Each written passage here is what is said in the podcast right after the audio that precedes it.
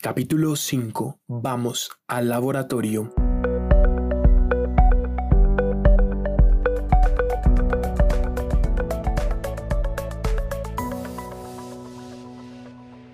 Hola amigos, hoy vamos a narrar algo muy interesante. Empezaremos con la ciencia. Dentro de la ciencia descubriremos el mundo de un laboratorio. Dentro del laboratorio nos encontraremos con la historia de los microscopios y la historia de los microscopios nos llevarán al universo de lo micro, de los gérmenes y de las historias que cambiaron el mundo por medio de un lavado de manos.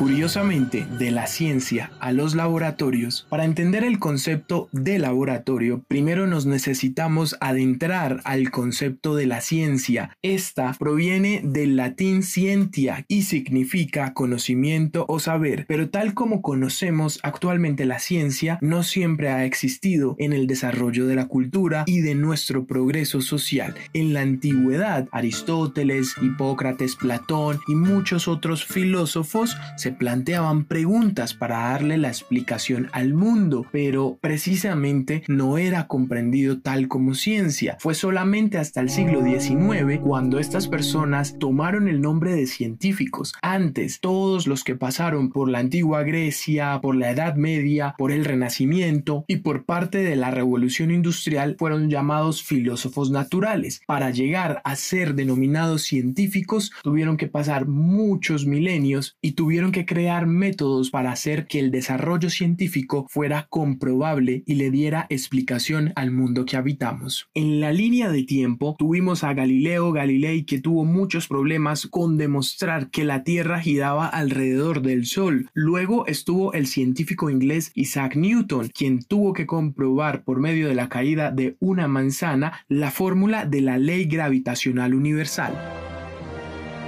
Y así pues, el método científico comenzó a crear una carrera entre estas personas que venían de la filosofía natural a convertirse en científicos, porque este método los hizo desarrollar pasos importantes tales como, primero, observar, luego plantear una hipótesis, después hacer una experimentación con varios tests y luego llegar al resultado que confirme o refute la idea que planteaste. Y es precisamente por la influencia de ese método científico que se fue construyendo que la ciencia hoy la conocemos tal cual y que comenzó a forjar el futuro de la medicina y de muchas otras cosas.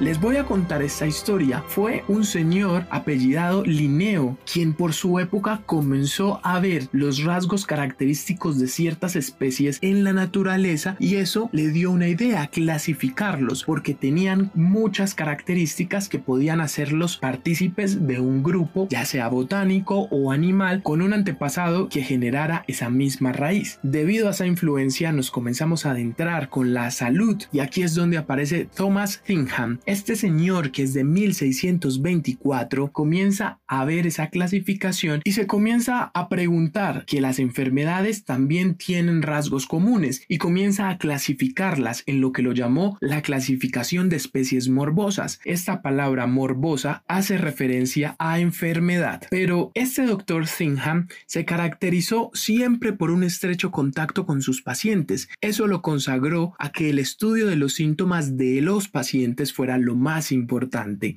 Y luego, inspirado por Thingham, estuvo el profesor Hermann Berhoff, quien fue el primero que empezó a llevar a sus estudiantes de medicina a la cama de los enfermos, en donde tendrían un excelente espacio de estudio para analizar las enfermedades. Si quieren saber un poco más de esta historia de Hermann Berhoff, en el capítulo 2 de la cama a la clinic te contaré cómo fue el paso al método científico.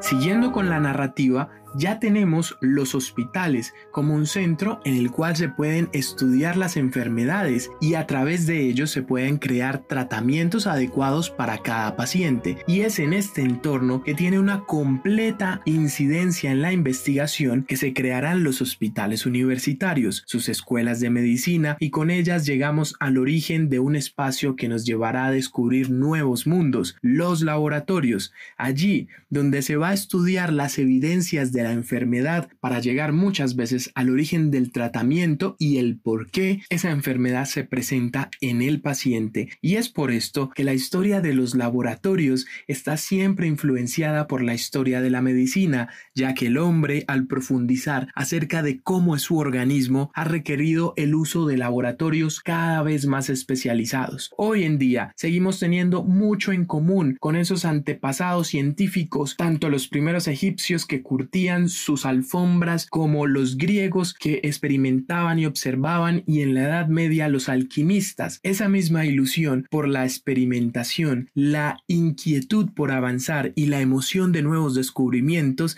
es la que hace, sea este el neutrino más veloz del universo o la ansiada piedra filosofal, ha convertido a los laboratorios en un lugar para reunirse y analizar los fenómenos de la naturaleza y darnos paso a comprender el universo que habitamos.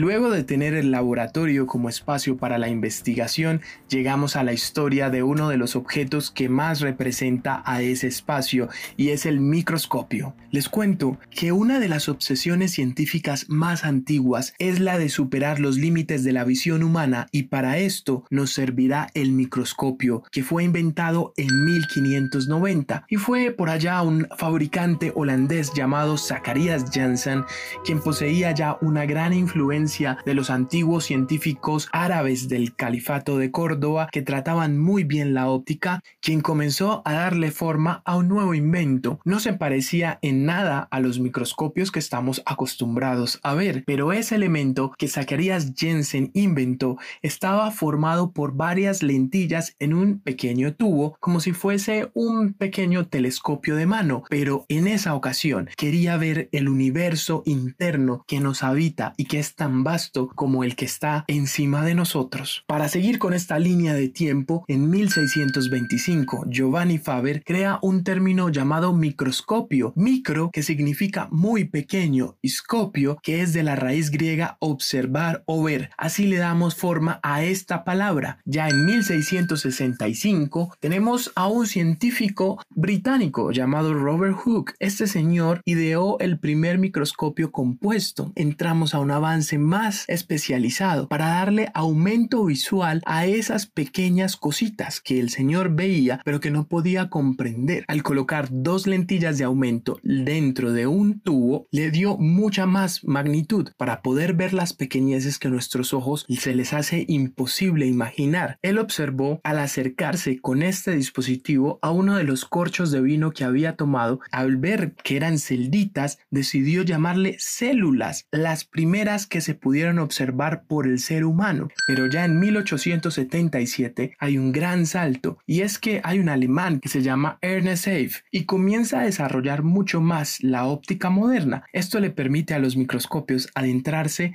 a lo diminuto.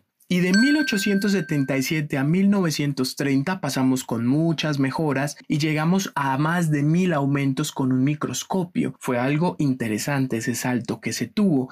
Ya en 1924 el francés Louis de Broglie cambia las reglas del juego. Nos adentramos a un universo micro, el cual se nos hace imposible imaginar, pero con nuevos dispositivos de microscopios nos podríamos acercar un poco. Por eso fue que en 1930 en Alemania, Max Knoll y Ernest Ruska desarrollan un microscopio electrónico. Este usa electrones en lugar de luz para enfocar la muestra y ver el mundo cuántico. Y así de pequeño comenzamos a observar ya este nuevo universo. Y les cuento para finalizar, en 2012 se instala el microscopio de electrones más poderoso del mundo. Puede aumentar hasta 20 millones de veces.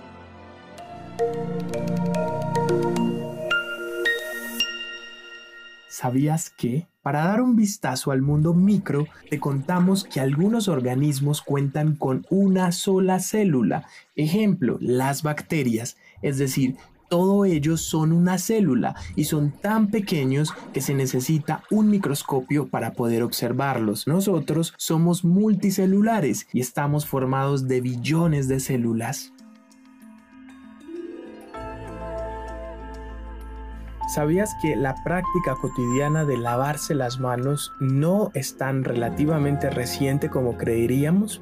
Pues les cuento que no fue sino hasta mediados del siglo XIX cuando por fin un doctor supo darse cuenta de la importancia de la higiene para evitar contagios y fue el húngaro Ignaz Semmelweis. Semmelweis es un hombre que tiene demasiada relevancia dentro de la historia de los partos de las mujeres en la vieja Europa cuando se daba cuenta que las parteras o las comadronas como también eran llamadas tenían menor tasa de mortalidad en las mujeres embarazadas. Las mujeres rezaban para no ir a una clínica a tener sus bebés, sino para que las comadronas las atendiesen. Y era que ellas tenían un sistema de opiáceas y también tenían un buen sistema de higiene en sus manos, lo que los doctores no poseían. La medicina se iba desarrollando y los doctores querían quitarle más relevancia a las comadronas, pero no lo podían porque no tenían en sus mentes la higiene del lavado de las manos. El doctor Samuel Weiss, quien gracias a su observación personal terminó convirtiéndose en el padre del control de las infecciones. Todo ello pese a que por culpa de la arrogancia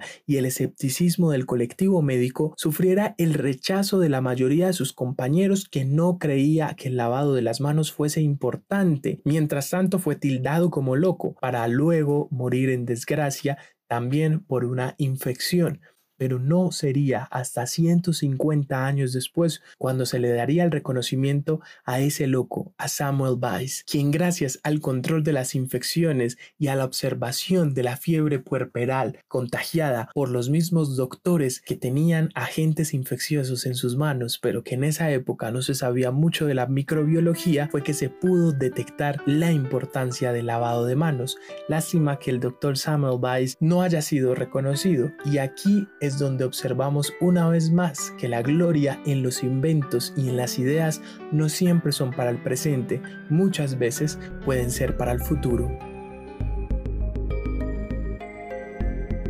Para concluir, la ciencia tiene una particularidad y es que se corrige a sí misma, lo que quiere decir que nunca llega a verdades definitivas, sino provisionales. Un científico siempre dirá esto es verdad hasta donde sabemos, porque es posible que en un futuro surjan evidencias que cuestionen el conocimiento actual.